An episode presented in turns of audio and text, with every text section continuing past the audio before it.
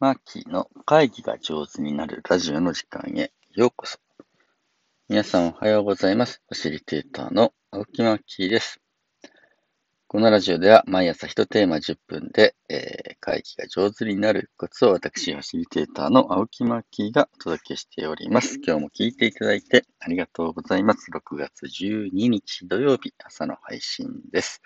週末ですね。いかがお過ごしでしょうか？うーん。僕はちょっと野外に来ていて、えー、外でね、キャンプみたいなの今日、えー、家族とキャンプですね。雨降ってくる予報だったんですけれど、なんとか、なんとか持ちそうで、ちょっと風が強いのでね、それを気をつけながら行こうと思っております。えー、っと、昨日、オンラインで、えー、打ち合わせがありまして、で、は広報の会議の相談だったんですね。で、うちの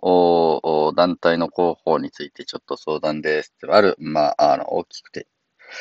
え、あの、有名な NGO っていうね、うん、非政府組織ですね。で、自分たちの考えてる作りたい社会とかね、こういう世の中にしていきたいっていう、まあ、ミッションを持って活動している全国組織の団体なんですけど、結構ね、えー、草の根で、あの、いろんな、なんだろう、全国の支部の皆さんが、まあまあ、あの、自由奔放に動いてる感じの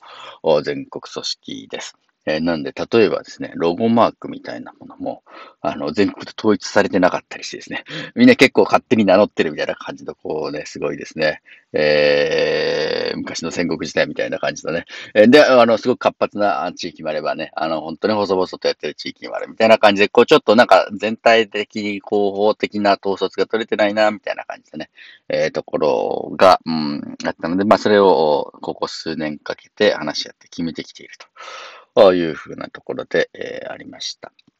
ね、あの、すごく優秀な広報のコンサルタントさんとかにも入ってもらって、で、トーンマナーって言うんですけれど、まあ、あの、団体が情報を発信するときにどういうトーンとかね、どういう作法でね、発信していくのかみたいなことをある種整えて。で、基本的にそのトーンで発信を続けていると、この団体からの手紙だなっていうのがこう伝わってくるみたいな、あ感じのやつをね、えー、整理したそうです。ただね、それがちょっと、ああの、まあまあ、品が良すぎるというかね、あの、綺麗すぎた感じがあって、もうなんかワイルドなですね、あの、猛者たちにはあんまり合わなかった かもしれないというふうなところで、もう一回候補の話し合いをね、あの、と、と、と、整え直すと。あの、やっぱ綺麗なものを作りすぎると自分たちに合わないっていうか、身の丈に合わないって言うとあれなんですけれど、自分たちにフィットしないお洋服を着続けるのって難しいところあるんだろうな、というふうにして思います。やっぱり本当に、えアクティブなところはアクティブなあ感じで。で、物静かなところは物静かな感じで。すごく温かい団体、温かいコミュニケーションしていく必要があるんですけれど、うん、ちょっとね、自分たちの団体より少し、うん、良いものを着てしまったのかなという、なんとなくの印象ではありました。まあ、ただね、あのー、みんなに受け入れられたいとか、広報で、ね、たくさんの人にこう認知されたいという気持ちもよくわかるので、そのいいいいところの間を取らなきゃいけないんだろうなと思いながらね、えー、聞いていたわけなんで、えー、やりますが、うーん、その活動の方向性として大きく二つあると。で、一つは、あの、政府とか国連とかに対してこのものを言っていく、うん、強い側面と。で、もう一つは、一般の、ね、特に女性対象にしてるんですけど、女性に対して、えー、とても優しく愛のあるメッセージを出していくと。でその強いメッセージを、ね、出していくときと、愛のあるメッセージを出していくときと、その両方が、まあ、ある種二重人格みたいになっていてね。で、うまく、こう、広報上の統一が取れないというふうな、お悩みでありました。非常に悩ましいところだなと思います。そもそもその団体の中に二面性がある場合、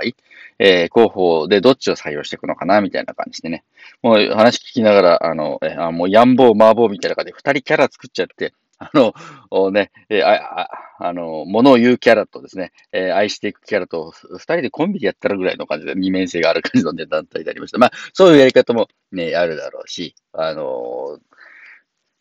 なんだ、メディアごとに少し性格を変えていくっていうやり方もね、うん、あるのかなと思います。候補って結構奥深いなと思うんですけど、例えばツイッターのアカウント、公式アカウントでね、例えば、シャープっていう、うん会社のツイッターって皆さんご覧になったことありますかね？むちゃむちゃ面白いんですね。あの、これ本当に大手家電メーカーの公式ツイッターですかっていうぐらいすごいユーモアがあったり、え、自虐ネタがあったり、時事ネタがあったり、えー、お客さんと絡んでみたりみたいなのがすごく上手。あの、ツンとした方法じゃなくて、すごく親しみやすいので、むちゃむちゃ人気のツイッターアカウントになってます。で、えー、じゃあ、ね、あのー、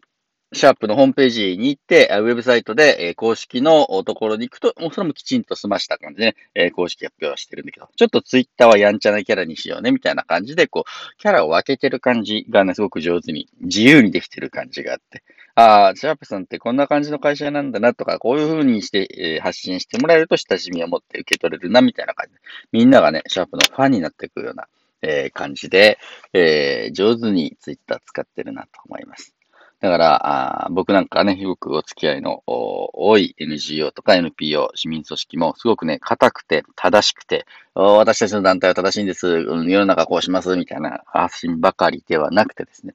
えー、少し、なんだろう、親しみを持てる発信の仕方とか交流の仕方っていうのももっと研究していけるんだろうな、って思った回で、ありました。えー、皆さんがお気に入りのね、えー、ツイッターアカウントとかね、広報の